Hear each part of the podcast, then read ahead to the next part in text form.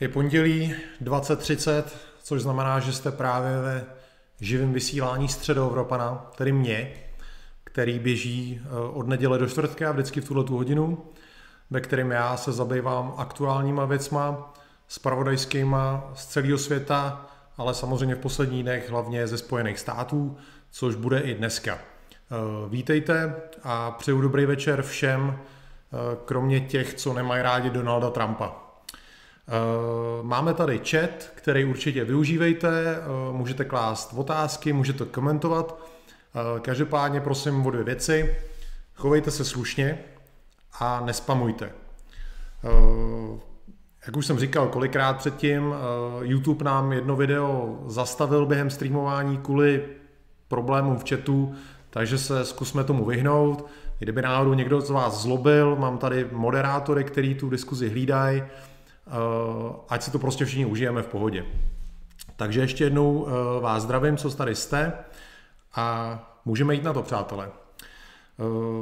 Úplně první zpráva je čerstvá relativně. Týká se vlastně toho, že Trump teď vyhodil ministra obrany Espera a psali o tom samozřejmě i naši média, ale zatím tuším úplně se nedotkli toho, proč byl zřejmě vyhozený. On byl v nemilosti Trumpa už od června, když začaly v Americe ty levicové nepokoje, ty výtržnosti, rabování, násilí vůči, vůči normálním lidem, vůči policii, vůči objektům státním.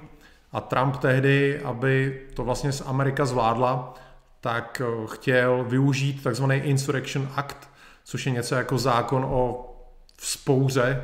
Je to z devatenáctého století zákon, ale pořád platí a umožňuje tenhle ten zákon v podstatě nasadit armádu na potlačení nějakých nepokojů. Naposled byl tenhle ten zákon využitý v roce devadesát dva během těch nepokojů v Los Angeles, když černoši v podstatě a pak s nimi i Hispánci zapálili část Los Angeles při těch svých bouřích rasových. Takže není to něco, co by si Trump teď vytáhl z devatenáctého století, aby použil. To použití bylo víceméně celkem častý v minulém století. A tenhle ten Esper, ministr obrany, byl proti, že ten zákon by se prej neměl jako využít v této situaci. Trumpa to tehdy samozřejmě naštvalo. Výsledek je ten, jak všichni víte, že vlastně pořád ty nepokoje pokračují. Ty levicoví radikálové nebo extremisti bývají sice zadržený, ale zase propuštěný, takže tyhle ty militanti jsou pořád na svobodě a pořád představují velký riziko, který nikam nezmizelo. Takže pravděpodobně kvůli tomu se ho Trump zbavil. Takže jsou to dobrý zprávy takový. A teď teda jdeme na to hlavní, co je hlavním obsahem dnešního streamu. Jestli jste teda viděli nadpis, o čem to dneska má být, tak chci se věnovat za prvý nějakým chystaným represím vůči lidem kolem Trumpa, ale i vůči obyčejným lidem, který Trumpa podporovali. Potom se budu zabývat levicovým křídlem demokratické strany a tou nejviditelnější částí, což je ta takzvaná The Squad, což jsou ty čtyři, čtyři levicové ženy. A nakonec se podíváme, jak v praxi fungují v Americe rudý gardy, což je v podstatě ozbrojená pěst těch aktivistů. Takže to bude celkem zajímavý a myslím, že se to hodně dozvíte. Takže jdeme na to. Úplně, úplně první z část streamu se teda týká těch hrozeb, možných existenciálních problémů pro lidi, kteří byli součástí Trumpova týmu nebo ho podporovali. Úplně jako první věc vypíchnu tweet, který sdílela jedna z, z toho The Squad, který se budu dneska věnovat, Alexandria Ocasio-Cortez. Tady vám ukážu ten tweet.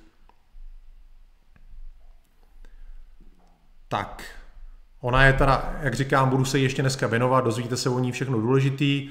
Ona je kongresmanka a tohle je její tweet, teď pár dní starý, kdy ona se jako ptá svých sledujících na Twitteru, jestli někdo archivuje uh, všechny ty uh, příznivce Trumpa, to psychofant je něco jako příznivec, takže se ptá, jestli lidi archivují uh, jejich nějaký projevy internetový, aby se náhodou v budoucnu nesnažili zbavit uh, odpovědnosti uh, a že jde asi zřejmě o spoustu tweetů a zápisků a fotek.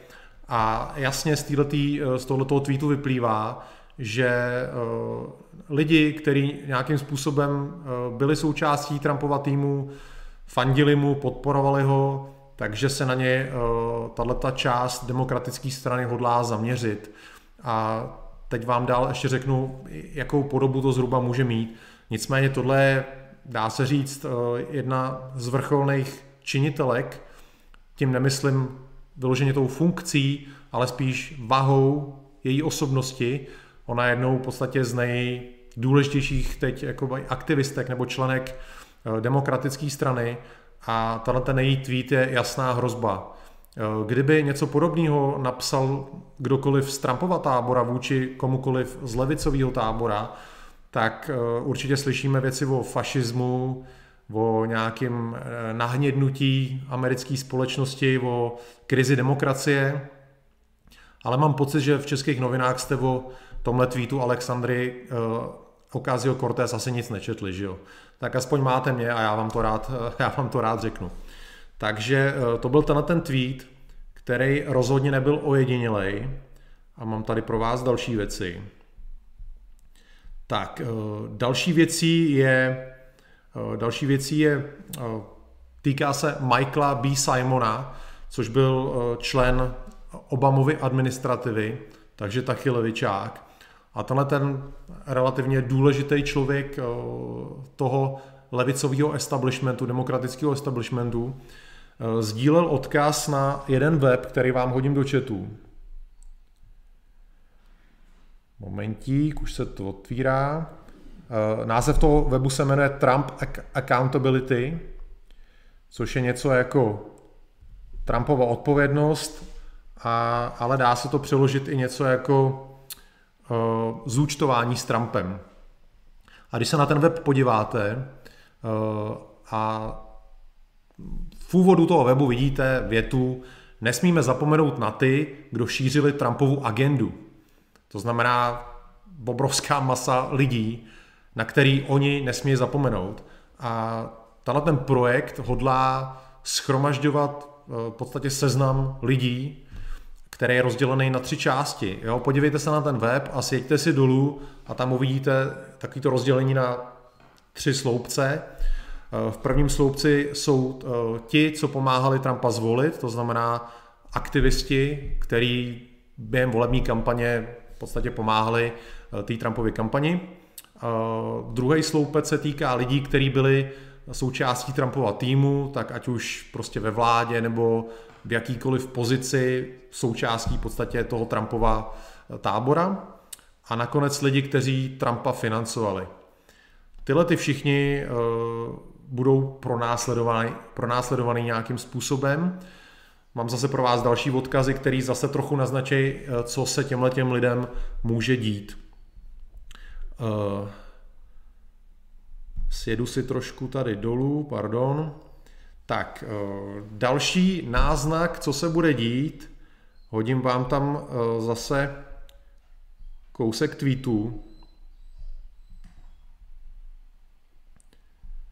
Tak, tohle to je uh, Jennifer Rubin, je to sloupkařka Washington Post, takže takový levicový médium. A ona tam vlastně píše, to R, R znamená jako republikáni. Každý republikán, který teď jakoby odmítá výsledky těch voleb prezidentských nebo odmítá následovat vůli voličů na základě nepodložených tvrzení o podvodu, by už nikdy neměl dostat žádnou funkci, nikdy by neměl být v v dozorčí radě nějaký korporace, nebo by nikdy neměl být přijatý na vysokou školu jako, jako do, ne jako student, ale v podstatě součást jakoby toho, té fakulty. Takže ať už jako učitel nebo nějaká administrativní funkce. A neměl by být vůbec přijat do slušné společnosti. Takže v podstatě lidi, kteří teď nesouhlasejí s tím, co se kolem těch voleb děje, mají pochybnosti ohledně regulérnosti těch voleb, tak podle týhletý Jennifer Rubin by měli být v podstatě vyobcovaný ze společnosti, už by nikdy neměli dostat pořádnou práci, neměl, být, neměl by už nikdy mít vliv ve společnosti. Takže tohle je sloupkař, sloupkařka Washington Post, Jennifer Rubin. A ještě tady mám jednoho člověka. Házím vám ho tam. Respektive, respektive jeho tweet. Tohle je Robert Reich, je to ministr z, ještě z dob Clintona, takže takový starší levičák. A ten v podstatě zase, zase mluví o nějakém seznamu, seznamu lidí, že až tato noční mora skončí, potřebujeme Truth and Reconciliation komisi. Takováhle komise vznikla v Jižní Africe, když skončil apartheid, aby jako řešila věci mezi bílejma a černejma. Jo, to strašně dramatizuje. Jak, jo, za ty poslední čtyři roky se v podstatě nic nestalo a on z toho dělá, jakoby v Americe zuřila jako nějaká totální válka. Jo. A, a říká tam vlastně v tom čtvrtém řádku, že ta komise by měla jmenovat každého úředníka, politika, nějakého člověka z exekutivy nebo mediálního magnáta, jehož nenasytnost a zbabilost tuhletu katastrofu, jakou katastrofu, bože, umožnila. Prostě další člověk, relativně důležitý, který mluví o nějakém vytváření seznamu a o nějaký pomstě.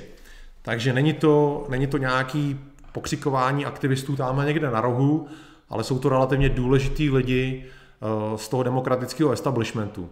Takže hodně vážná věc, kterou světový média absolutně přehlížejí, ačkoliv, jak jsem řekl, pokud by se to stalo z té druhé strany, slyšíme cokoliv o plíživýmu nástupu fašismu, připomenutí třicátých letech v Německu a takovýhle jejich keci klasický levicový.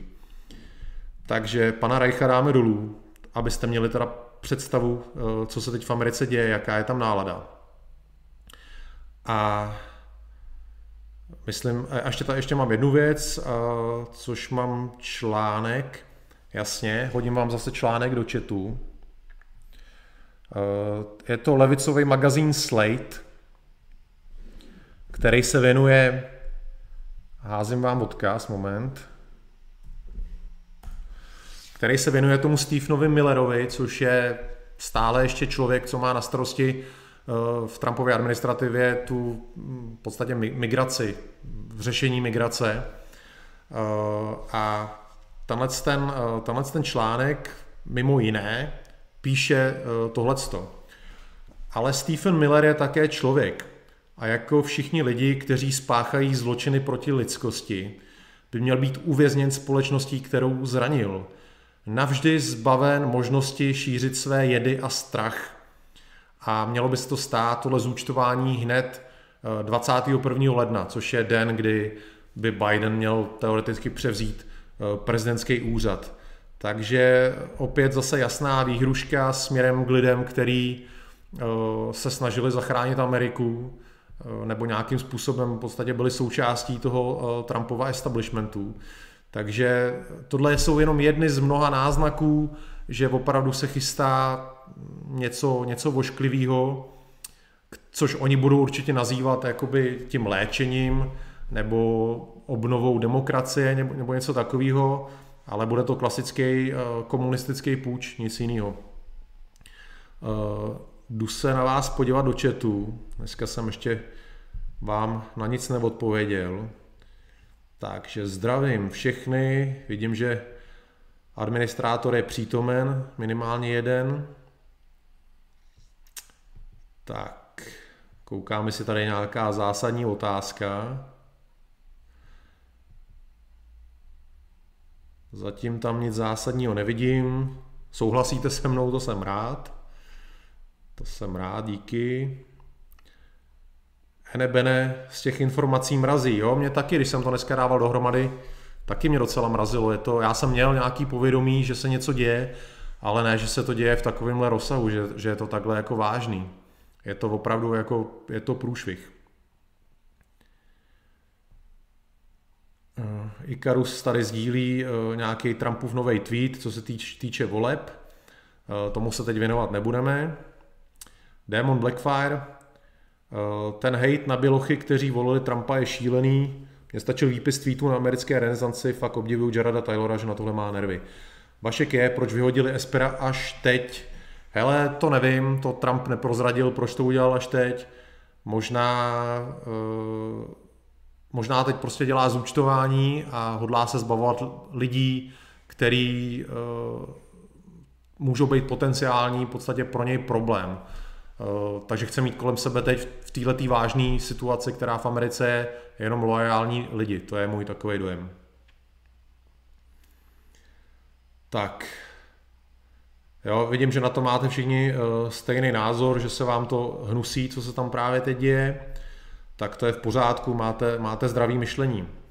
No a teď už se teda podíváme na tu, uh, na tu levicovou část demokratické strany, který se tady říká The Squad. Já už jsem o nich něco naznačil v nějakých minulých streamech. Tato The Squad jsou vlastně čtyři ženský, který vám dneska představím, abyste o nich něco věděli, nějaký základní informace. A oni jsou vlastně takovou nej, nejhlasitější, nejvýznamnější částí toho levicového křídla. Když myslím levicový křídlo, tím myslím socialistický nebo respektive marxistický křídlo, protože demokrat neznamená automaticky marxista, může to být jenom takový nějaký liberál, nějaký soft liberál, ale právě tam vzniklo, je tam teď silný to marxistický křídlo a mezi těma, těma dvěma křídlama, tím řekněme normálním a tím marxistickým, teď začíná boj. To levicové křídlo tomu druhému vyčítá, že není dost uh, důsledný nebo radikální, že v podstatě uh, ne, není dost marxistický, když to řeknu na rovinu. A už prostě zuří nějaká válka. Uh, možná jste viděli na Twitteru, že uh, Antifa uh, napadá uh, kanceláře uh, Bidena, nebo respektive volební, volební kanceláře uh, Bidenovi, nebo i kanceláře demokratické strany. To znamená, že v Americe je ta situace opravdu chaotická. Na jedné straně máte teda, dejme tomu, ten tábor demokratů, který je proti republikánům, a ještě v rámci teda demokratů zuří nějaká občanská válka marxistů proti, řekněme, umírněným nějakým. Takže je to tam opravdu vážný a ta situace je, dá se říct, fakt revoluční. No a já vám teda teď představím jednotlivý ty uh, ženy The Squad a hodím vám tam první fotku a první ženu, o který už dneska teda byla řeč. Tohle je teda ta Alexandria Ocasio-Cortez. Uh, ona je uh, z New Yorku, z Bronxu. Uh, Bronx, já jsem o tom i kdysi psal na Středoevropanovi, Bronx byl vždycky, vždycky, kdysi dávno, to byla kompletně bílá čtvrt New Yorku. Postupem času se to začalo měnit a dneska v Bronxu bílí skoro nežijou. A tato Alexandria Ocasio-Cortez před dvěma rokama překvapila, protože se jí podařilo za prvý v tomhletom okrsku vyhrát demokratický primárky, to znamená, že ona se stala demokratickou kandidátkou do voleb v tomhle okrsku a porazila republikána. A v podstatě ona teď zastupuje Bronx a ještě nějaký přilehlý části New Yorku a je vlastně kongresmenkou. Ona je součástí té sněmovny reprezentantů, protože připomínám znova, kongres se skládá ze dvou částí, senát, to jsou vždycky dva lidi za každý stát, to je takový elitnější, a pak ta sněmovna reprezentantů, kdy každý stát podle počtu obyvatel dodává počet těch kongresmanů. Ale je to relativně důležitá určitě funkce. Takže tato Alexandria je poslední dva roky kongresmankou za Bronx. A tehdy to bylo překvapení, já jsem o tom opět psal na Středoevropanovi, protože ona se otevřeně přihlásila k tomu, že je socialistka. Ona je členkou uh, jak se to jmenuje? Ježišmarja, nějaká, něco jako, ne, nejde strana, uh, demokratický socialisti, uh, já to tady mám někde, demokratický socialisti Ameriky to je.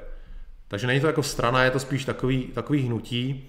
A ten demokratický socialismus, pro ty z vás, co nevědí, ten jsme tady my měli čtyřicet jedna let. Demokratický socialismus, ať se říká demokratický nebo jakýkoliv, je to pořád uh, socialismus. A socialismus především je vždycky uh, neexistence soukromého vlastnictví. Takže tyhle ty demokratický socialisti by chtěli, aby veškeré statky ve státě byly vlastněný lidem.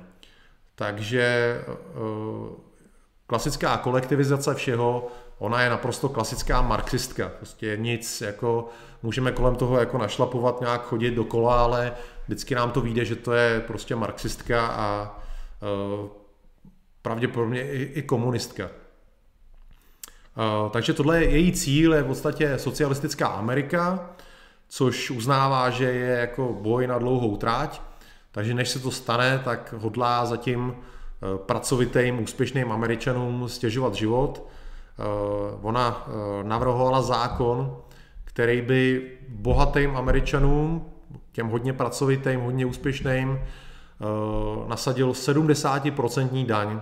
Jo, to, je, to jsou strašné peníze. Představte si, že prostě založíte nějaký biznis, máte nějaký dobrý plán, rozjedete to, naberete lidi, dáte lidem práci, rozjíždíte něco, co prostě dá, dává lidem nějaký služby nebo něco, nějaký užitek a jste úspěšní, vyděláváte peníze, ale sedmdesát procent musíte prostě odevzdat státu, abyste financovali ty neúspěšný. Jo, tohle je v podstatě taková mantra socialismu, že ty úspěšní vždycky financují ty neúspěšný, protože to je jako v rámci prej jejich sociální spravedlnosti. Takže tohle ona chce, než se Amerika dostane k socialismu, tak bude dělat tyhle ty socialistický, socialistický kroky. Takže tohle to je, tohle to je Cortez. Já se podívám na vás do chatu, jestli k tomu někdo něco máte.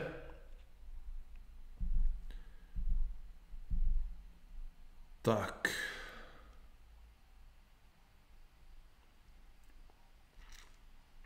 Michal Herman, zdarec, budu asi s názorem v menšině, ale nemyslím, že to v reálu bude tak horký. Výblitky na Twitteru jsou jedna věc, ale srovnání se Stavnem či únorem mi nesedí. No Michale, uvidíme. Uvidíme. Já se k tomu, já to dneska řeknu vám všechno, co mám na srdci a z těch informací to pak uzavřeme a uvidíme. Delf si dělá legraci. Ještě Michal Herman pokračuje. Tehdy byli lidi vydaný režimu na pospas, dnes proti němu stojí sedmdesát milionů odhodlaných ve smyslu zbrojných patriotů, to tak lehce nepůjde. Hele, lehce to sice asi nepůjde, ale ani by to nebylo tak těžký. Pokud by demokrati ovládli stát, tím myslím teda celý, celou federaci, ovládli by armádu, policii, tak by ten dizent relativně rychle rozložili. Ty možnosti, co moderní stát dneska má v boji proti disentu, jsou úplně jiný, než měl před, já nevím, padesáti lety. Ty možnosti, co mají tajné služby, jsou obrovský. V podstatě F B I už od šedesátých let praktikuje infiltraci úplně všech disidentských skupin, o všech všechno ví. V dnešní době technologický je strašně jednoduchý sledovat internetovou komunikaci. Nic státu neujde. Pokud by někdo plánoval nějaký odpor, hned ho dostanou. Takže pokud by fakt chtěli, tak ani těch sedmdesát milionů myslím, že by moc jako nezmohlo. Proto je potřeba předejít tomu, aby oni tu moc ovládli. Tak podívám se ještě, jestli tady nějaký teda dotaz. Delf, zajímá mě, kdo bude v U S A pracovat, pokud dojde k tomu nejhoršímu socialistickému multikulturnímu scénáři. No, hele, lidi by asi postupně odcházeli někam pryč, to je, to je tutový. Amerika by šla ke dnu tak jako každá socialistická země.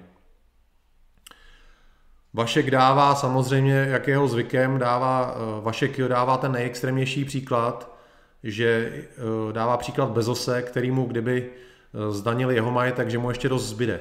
OK, tak Bezosovi by asi něco zbylo, ale někomu, kdo má míň než Bezos, už by zbylo o něco míň, že jo. Prostě každopádně je to špatně. David Peck si myslí, že občanská válka v Americe je nevyhnutelná. Hele, uvidíme. Nevyvíjí, to, nevyvíjí se to určitě tím dobrým směrem. Cortés jde o zdanění lidí s příjmovou daní s příjmem na deset milionů dolarů ročně. No, to není v Americe úplně málo lidí a každopádně nevidím důvod, proč by tyhle ty lidi měli být trestaný za to, že já nevím, mají nějaký prosperující biznis. To prostě nedává smysl, to je, to je prostě zlodějina a komoušství. A Delf na to odpovídá. Tam jde o to, že čím více peněz stát ukradne lidem na daních, tím více peněz má pro regulaci našich životů a omezování svobody a vymýšlení kravin. To je, to je názor, tomu rozumím. Tak, takže jsem vám představil tuhletu, tuhletu paní a ještě zbývají tři další, takže jdeme na ně. Alexandriu dám dolů. A dáme si tam Ilhan Omar. Tady máte. Šátek na hlavě napovídá, že e, není křesťanského vyznání. Ona se narodila v Mogadišu, což je Somálsko. Je to teda muslimka. V U S A žije od roku devatenáct set devadesát pět a od roku dva tisíce šestnáct je kongresmankou za část Minneapolis v Minnesotě, kde je hodně silná somálská komunita. A tady u ní se asi zastavíme, předpokládám, že Vašek se jí bude zastávat. Takže tato Omar podporuje věci, které jsou u nás v podstatě běžné, což je dostupná zdravotní péče, což v Americe není pro každýho, a bezplatné školství. U nás to funguje dobře, protože jsme taková malá, kompaktní, homogenní země a myslím, že nikdo nemá mentálně problém s tím platit daně, protože ví, že z toho bude zaplacený důchod nějaký český babičce nebo se z toho platí škola nějakému českému klukovi. Takže lidi vidí, kam to jde, že to je prostě v té komunitě a mentálně s tím nemá nikdo moc jakoby problém. Ale v Americe už to tolik smysl nedává, protože vyděláváte nějaký peníze, jo? Máte svý vlastní starosti a teď víte, že vyděláte, já nevím, tolik a tolik a ty vaše peníze mají jít někomu, kdo právě teď přeplaval Rio Grande a, a řve tam na hranici, že má právo na lékařskou péči a že by chtěl jít do školy, jo? Tak tam už to tolik smysl nedává. A je pochopitelný, že ty Američani, ty pracující Američani prostě nechtějí tomu státu jakoby dávat peníze do té Medicare na nějakou lékařskou péči, která prostě ve velkém objemu případů jde někomu, kdo opravdu teprve nedávno přišel a na tom, na té ekonomice se nijak ještě ani nepodílí a ani není v podstatě Američan, jo. Takže je obrovský rozdíl to, že to funguje u nás z nějakých důvodů a nemůže to takhle fungovat v Americe prostě, takže je to hezký, že tam ona, ona chce tyhle ty vymoženosti, které tady máme my, ale americká společnost prostě na to není připravená. Tam by, to by skončilo tím, že by lidi akorát platili obrovský daně a ten kolotoč by byl, bylo by to ještě horší a horší, protože tahle situace by přilákala další migranty a vyšší daně a vyšší daně a nakonec by byl kolaps společnosti, takže uh, ono to zní hezky, jo, my chceme mít uh, taky, já když mluvím s nějakými Američanama a oni říkají, no my tam ale nemáme jako zdarma školství jako vy a, a, a nemáme prostě systém pojištění jako vy, tak prostě vždycky jim říkám, no jo, protože u vás to prostě nejde, my jsme národní stát a tady to, tady to funguje, u vás to fungovat prostě nemůže. Uh, takže to, to je jedna z věcí, co ona podporuje, což teda není socialismus, ale, ale pokud jdete, pokud jdete do hloubky a zamyslí se, zamyslíte se nad tím, kde ten stát na to chce peníze brát, tak vám dojde, že to k socialismu vede. Že to prostě, ta cesta je pouze přes velký zvýšení daní až nakonec zestátnění všeho. To v podstatě tak to je. Jinak tato paní, když, jestli sledujete tu situaci ve Venezuele, myslím, že to jsou dva roky, tam je ten komoušský prezident Maduro a část armády, část patriotů venezuelských proti němu zkusila udělat puč a měli vlastně svýho kandidáta, který by ho zastoupil jako prezident, tak tato Omar se tehdy, Američani ho podpořili, toho protikandidáta, a Omar se vyjádřila proti tomu, že nechce, aby Amerika podporovala nějaký krajně pravicový, tam já nevím co, kandidáty, a v podstatě tím de facto podpořila toho komouše Madura. A jestli sledujete dění ve Venezuele, tak víte, že ta socialistická ekonomika tu dříve prosperující Venezuelu srazila úplně na zem. Jo. Takže tohle je taky takový nějaký důkaz jejího marxismu. A samozřejmě tato paní podporuje, aby byly policii a těm složkám, jako je ajs, což je jakoby migrační, tak aby se jim vzaly peníze. Takže tohle byla paní Omar. Jdu se podívat na vás do chatu, co tam k tomu kdo říká.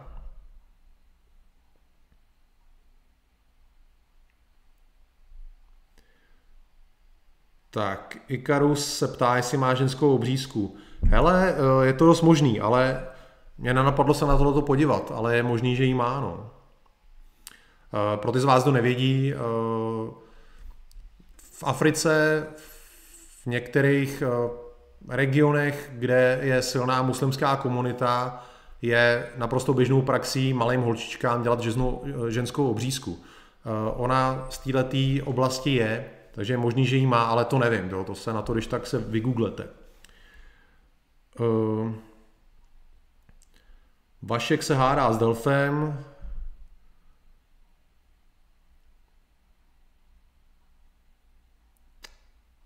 Koukáme si tady nějaký dotaz přímo na tuhletu Omar, abych ho to zodpověděl. Enebene, enebene, enebene dává souvislost mezi tím Rio Grande, což vlastně dělí Mexiko a Ameriku, co jsem zmínil, mezi Středozemním mořem, který vlastně překonávají migranti z Afriky. Grafiaman, proč má Somálka nutkání přijít do U S A, udělat kariéru, o jaké se jí v Africe nesnilo, a křičet o rasismu a kritizovat systém, který umožnil být, kým je? Je normální? Hele, k tomu nemám co dodat, ty jsi to řekl jasně. To je taková řečnická otázka a jako trefil si hřebíček, hřebíček na hlavičku. Tak, tohle byla druhá z The Squad. Sundáme ji a ukážu vám třetí paní. Tak, ona teď nemá vlasy, ale nedávno je ještě měla. Její jméno je Aina Presley. Ona je kongresmenka za část Bostonu, což je stát Massachusetts. A je teda kongresmankou poslední dva roky od roku dva tisíce osmnáct. Ona taky podporuje to Medicare, taky podporuje, aby policajtům a pohraničníkům se vzaly peníze. Co je na ní zajímavého, takového pikantního, ona podporuje vězeňskou reformu, aby vlastně vězni, když opustí vězení, aby jim stát pomohl se začlenit zpátky do společnosti. A ten její zájem na tom je, bych řekl, osobní, protože její manžel strávil deset let ve vězení a je to takový, no ne, já to nebudu říkat, jaký to je, ale strávil vězení za prodej drog. Takže manžel této kongresmenky, nový tváře Ameriky, strávil deset let ve vězení za prodej drog.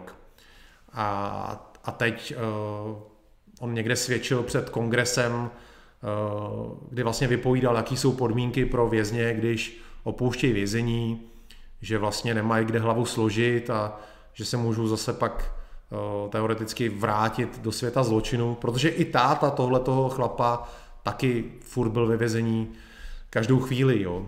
Takže uh, tyhle ty lidi, jako tady ta Aina Presley, z toho nedělají problém tohoto člověka, který prodával drogy. Ona vlastně ho vydává za oběť systému, což je totálně postavený na hlavu. A vlastně bude chtít další peníze brát Američanům, aby platili tyhle ty kriminálníky, aby jim pak sehnali nějaké bydlení, aby jim sehnali nějakou práci. Je to prostě, je to blázinec, naprostý totální blázinec. A celý svět se jako tváří, že jo, to je skvělý. Peklo. A ještě další věc, kterou ona chce udělat, je, že chce legalizovat prostituci, a což, OK, spousta lidí to chce udělat, nicméně to její zdůvodnění je to, že prostituce je jeden z hlavních příjmů především pro nebílé transgendery, a kdyby, nebo když zůstane prostituce kriminalizovaná, tak tyhle ty chudáci nebylí transgendeři budou hrozně trpět.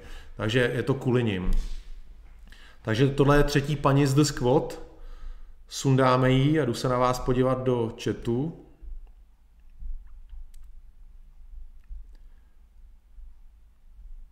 Doufám, že tam nemáte nějakou svoji vlastní debatu jako Vašek a další. No máte ji tam samozřejmě.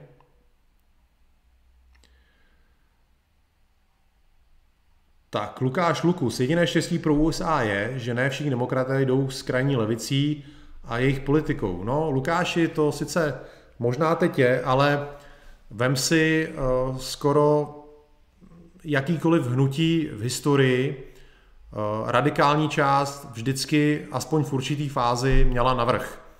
Protože umírnění uh, nejdou do konfliktů. Umírnění jsou umírnění. umírnění. Oni nemají ty emoce, ten zápal měnit věci. Oni jim vyhovuje nějaký jejich zažitý, zajetý status quo a jsou v podstatě zaseklí v nějakých svých dogmatech. Kdežto ty radikálové, ty žene nějaký motor, ty prostě se snaží něco měnit a jde z nich nějaký žár, a vždycky to tak bylo, že ty radikálové ty umírněný nějakým způsobem zatlačili. Takže já jsem přesvědčený, jsem si jistý, že ta radikální část demokratů bude mít brzo navrch, že se jí to nějakým způsobem podaří. Del s Vaškem si povídají o zdravotní péči v U S A. Bude to pak v chatu, můžete se na jejich diskuzi podívat.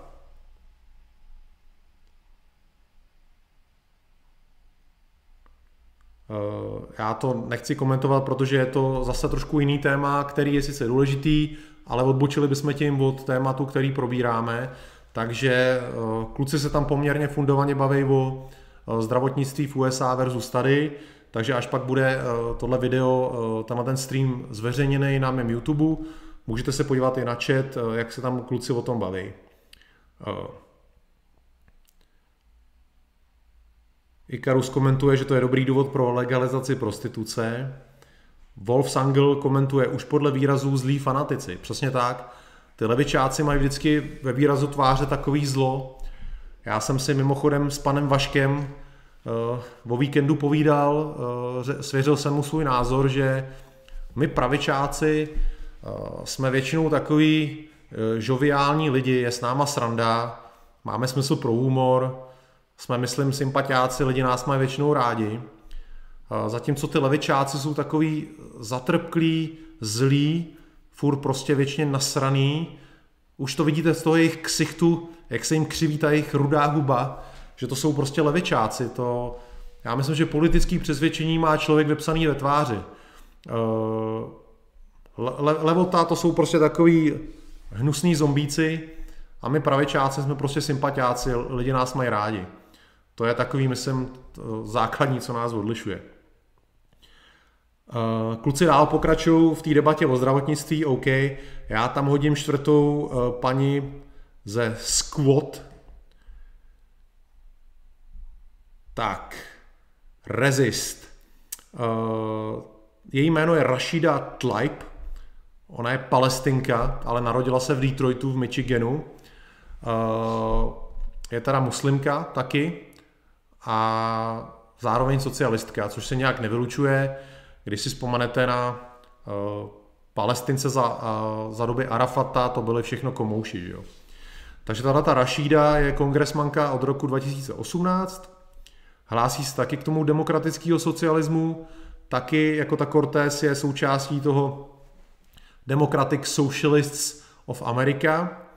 Uh, jak jsem řekl, stejně jako Omar je muslimka. Uh, ona vlastně se nějak neliší od těch tří zbývajících, vždycky v něčem se s nima shoduje. Buď v tom, že je teda součástí těch demokratických socialistů, nebo že je muslimka jako Omar, taky podporuje Medicare, taky podporuje definancování policie, má svoje nějaký vize. Každopádně je to socialistka, to znamená, že jde o to, aby v Americe nebylo soukromý vlastnictví. A tahle ta čtveřice, jak jsem teda řekl, jo, ještě co jsem zapomněl, nepatří k těm nejslušnějším, napsala jednou na svůj Twitter, že řekla jsem svýmu synovi, že Trump je motherfucker, což je relativně silná nadávka v angličtině. Trump na to tehdy reagoval jakože v podstatě zostudila sebe, zostudila svoji, svoji rodinu a zostudila úřad, který zastává. Jo, tohle je takovýhle slovník v Americe v nějakých šedesátých letech neexistoval. Když byla Bílá Amerika, nebylo možné, aby kongresman mluvil takhle. To prostě nepřipadalo v úvahu. Byl tam nějaký standard chování, který se dodržoval. Dneska všechny ty standardy chování jdou prostě takhle dolů. A Trump, nebo nejen Trump, chudák prostě tomu musí nějak čelit, musí s tím žít, musí na to nějak reagovat. Prostě normální člověk nechce s tímhletím žít, nechce na to reagovat, chce žít ve zdravé společnosti, která má nějakou úroveň a nechce být obklopený nějakýma lidma, který nemají standard a nemají úroveň. To je prostě prokletí té dnešní doby, že místo toho, aby jsme žili v něčem zdravým, co nás povznáší, tak jsme obklopení něčím, co nás akorát sráží dolů. A to je prostě příklad teď Ameriky. Jo, a ještě tato čtveřice, všechny čtyři shodně kritizují Izrael, nicméně to není něco, co bych já chtěl v dnešním streamu probírat. Takže tato čtveřice, tato The Squad, to jsou vlastně ty nejviditelnější části tý, toho levicového křídla v demokratické straně.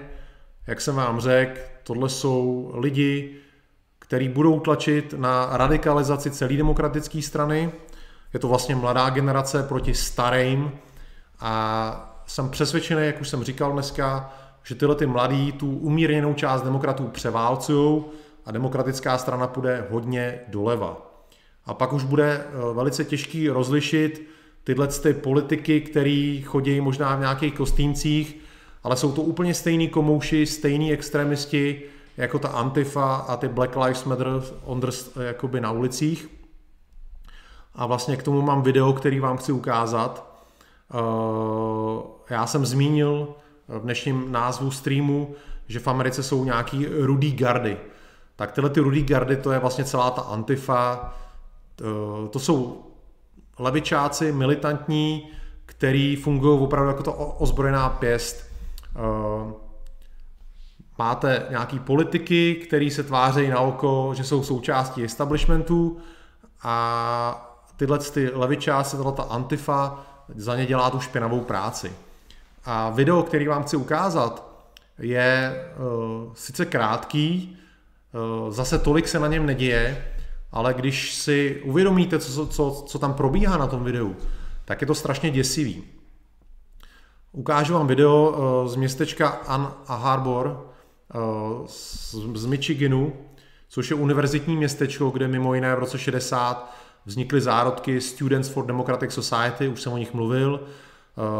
To bylo ultralevicové hnutí v Americe v šedesátých letech, takový ten boj za občanský práva a tyhle ty věci.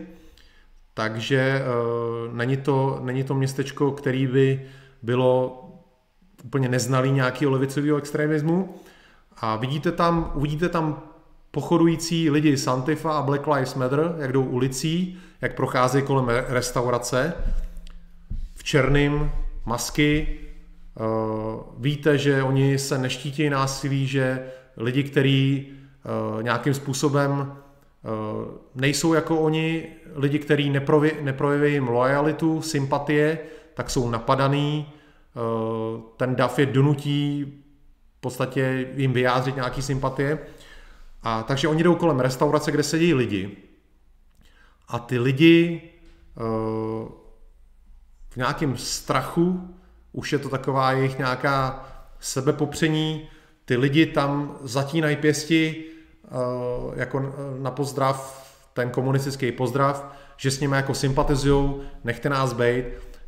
Já jsem přesvědčený, že ty lidi, co tam dělají, a dělají to tam skoro všichni, že to nedělají z nějakých sympatí k těmhletěm komoušům, ale že uh, mají strach, že se bojejí reakce těchhletěch psychopatů, těchhletěch levicových fanatiků, a aby si zachránili kůži, uh, tak tam prostě takhle zatínají pěsti. A teď už teda konečně vám ukážu to video, abyste se podívali sami. Je to, je to strašidelný. Jdeme na to.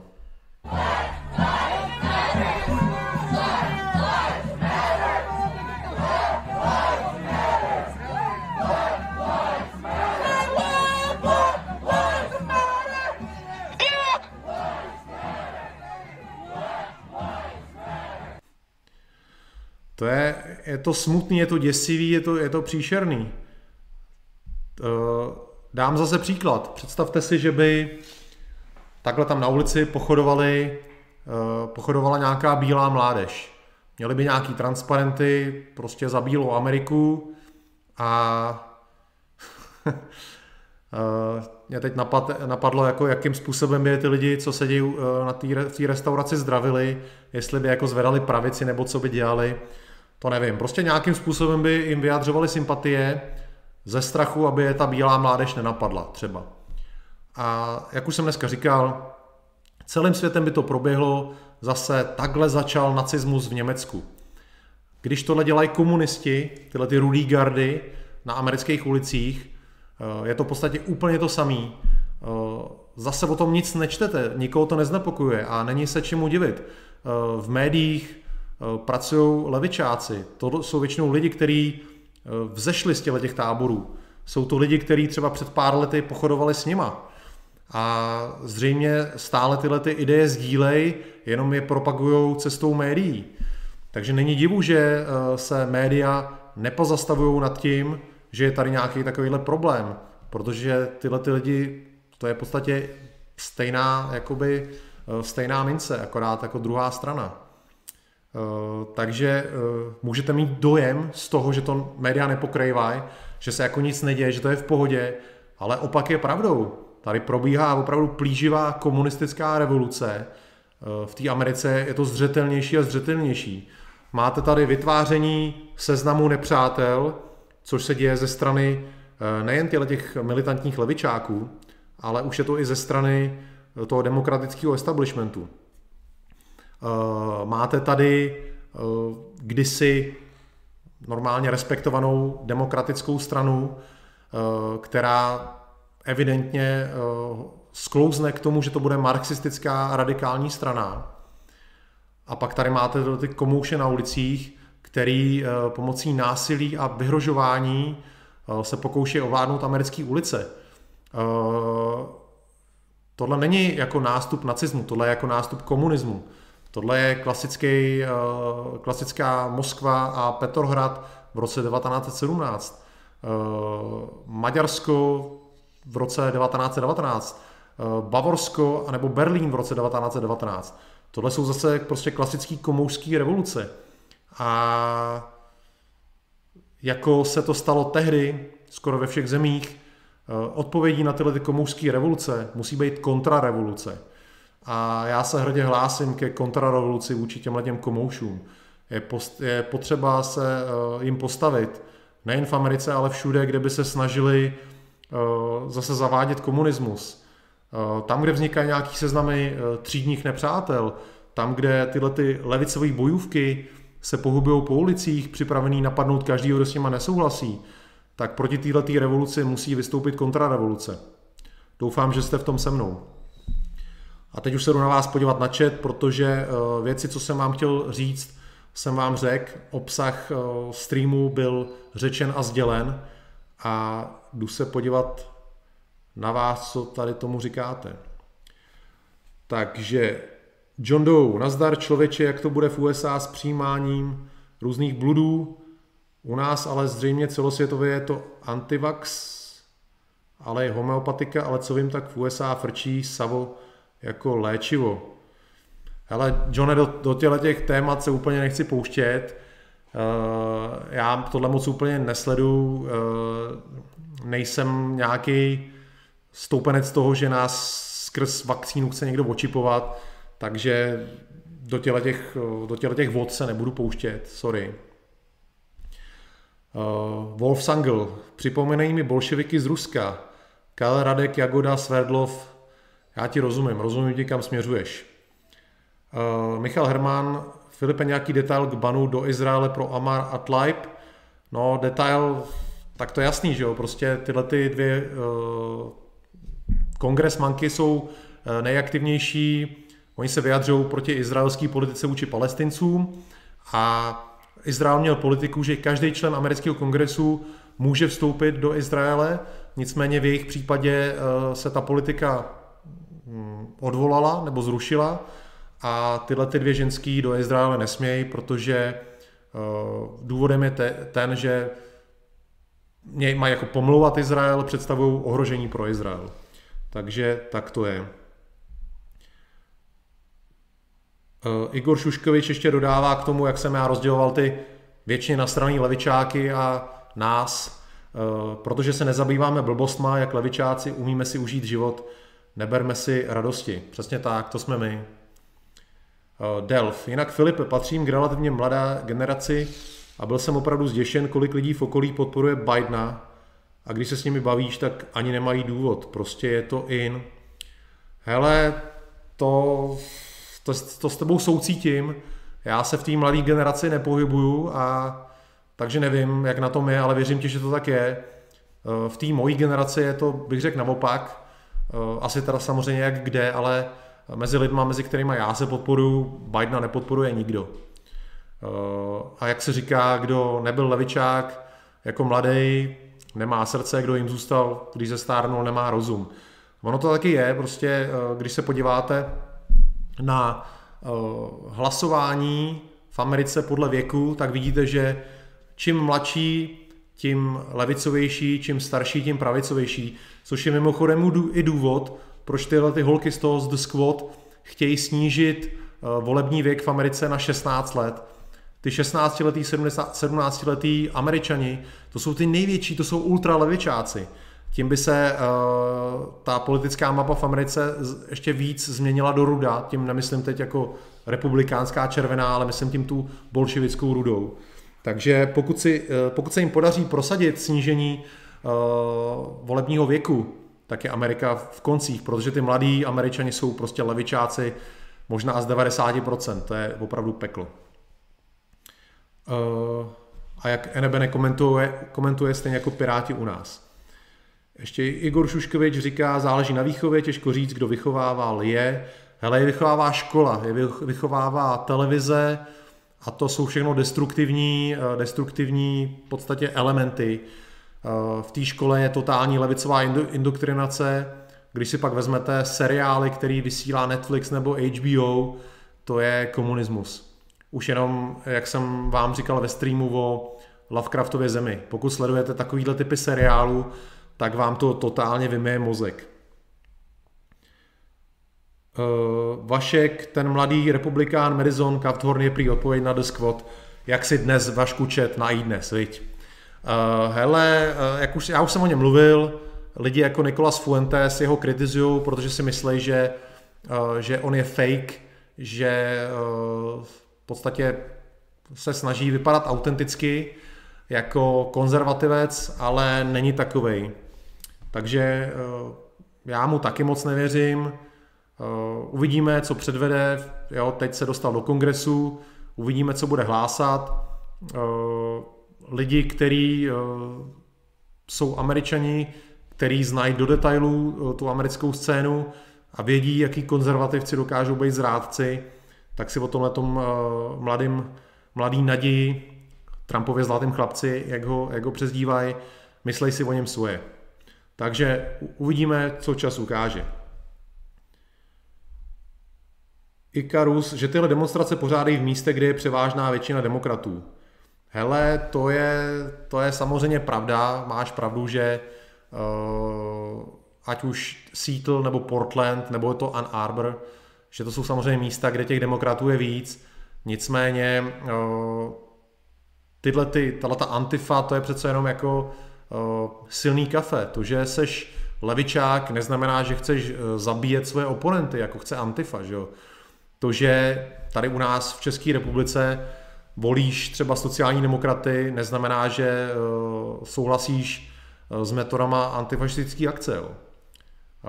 To je obyčejný strach, prostě tyhle ty lidi už se bojejí, vidějí, že je tam ta militantní levice silná, že se neštítí násilí, že víceméně nikdo jí nebrání, takže ze strachu se oni přidají.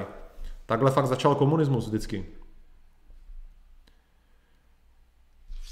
N B N z toho bude mít zlý sny. Hele, ne, nebudeš sama, nebudeš sama. Démon Blackfire, kdo nezatne pěst, tak bude vaporizován. No, to hrozí, to reálně v Americe hrozí. Grafaman, e, novináři serou stejné bobky jako ostatní, moc se zžili s politickou korektností a autocenzurou. Autocenzura je jejich denní chleba. Ten znovu položil pár otázek k koronáči a zmizel z obrazovky. Souhlas. Herbert Gord, nebudu komentovat. Pinty Sedlák, Filipe Kennedy byl demokrat, přitom byl velice oblíbený prezident, komu už to nebyl. Hele, Pinty, demokrati kdysi na jihu U S A, to byl Ku Klux Klan. Samozřejmě politická scéna se vyvíjí. Demokrati v šedesátých letech byl, byli úplně jiní demokrati, než jsou demokrati dneska, takže to nemůžeš srovnávat. Naopak dřív byli republikáni takový trošku levoty, bych řekl skoro i, v tom kulturním smyslu. Takže ta politická scéna opravdu se vyvíjí. Co byli demokrati v šedesátých letech, už rozhodně nejsou, nejsou dneska. Nemůžeš to srovnávat. Kouknu, co tady ještě mám od vás, přátelé.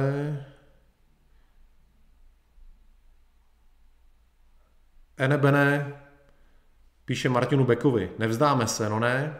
A Martin Beck říká, no to jistě ne.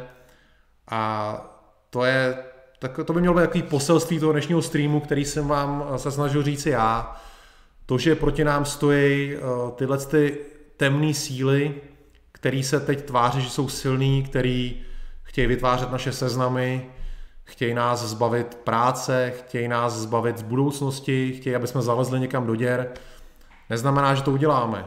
Jak jsem říkal, odpovědí na revoluci vždycky byla kontrarevoluce a v duchu nejlepších tradic kontrarevolučních, antikomunistických, já si myslím, že ta světová levice pohoří, že prostě jim to nevyjde. Pro nás je důležitý sledovat situaci v Americe, sledovat, jak se tam ta politická scéna vyvíjela, a vidět souvislosti s děním v České republice. Můžeme tady stoprocentně predikovat, že pokud tady budeme mít nějakou studentskou organizaci nebo nějakou aktivistickou skupinu, která bude volat po tom samém, co teď volají tyhle levičáci v Americe, tak je jasný, že pokud to necháme se vymknout z ruky, že budeme mít stejnou situaci, jako je v Americe. To znamená, že teď je ten nejlepší čas nedát jim moc prostoru, aby se nerozvinuli jako v Americe, ale spíš se pokusit vytvořit tady v České republice silný patriotický pravicový hnutí, který bude mnohem silnější než nějaká levice. Já doufám, že tenhle ten stream je jednou ze zbraní ideovou, která tomu může pomoct. My se musíme opravdu aktivizovat a těm levičákům čelit a argumentačně je ničit, aby neměli šanci vyrůst. Proto je tady ten stream, proto tady jste vy, který se toho zúčastníte a posloucháte to a zapojujete se. Je to hrozně důležitý v této době nemlčet a něco dělat, navzájem si předávat zkušenosti, informace a tu argumentační munici. Takže tohle bylo poselství dnešního streamu a v podstatě všech streamů. Podívám se ještě, jestli tady něco je. k čemu bych se měl vyjádřit. Igor Šuškevič, je to ve vojenské přísaze. Chránit republiku před nepřítelem zvnějšku, ale i uvnitř. A nepřítel je ten, kdo chce zničit základní práva a svobody. Přesně tak. Netýká se to jen vojáků. Tohle by mělo být v srdci každého patriota. A levičáci nejsou patrioti. Levičáci jsou internacionalisti a nejenom tuhletu zem, ale každou zem, ve které jsou, chtějí zničit. Takže pokud vy jste patrioti, musíte stát proti levičákům. A tím bych dnešní stream, přátelé, uzavřel. Hodinka vysílání je za náma. Věřím, že jsem vám snad předal nějaké důležité informace, které vy teď můžete předávat dál. A uvidíme se zase zítra u nějakých novinek a už teď se na vás těším. Bylo to zase super, byli jste skvělí a jako obvykle mám vás rád. Aspoň ty z vás, co nejste komouši, protože věřím, že nějaký komouši tady samozřejmě ten stream špízlujou a koukají se, co se tady děje. Tak vidíte, komunisti, jsme tady, jsme silní a my se jen tak nedáme.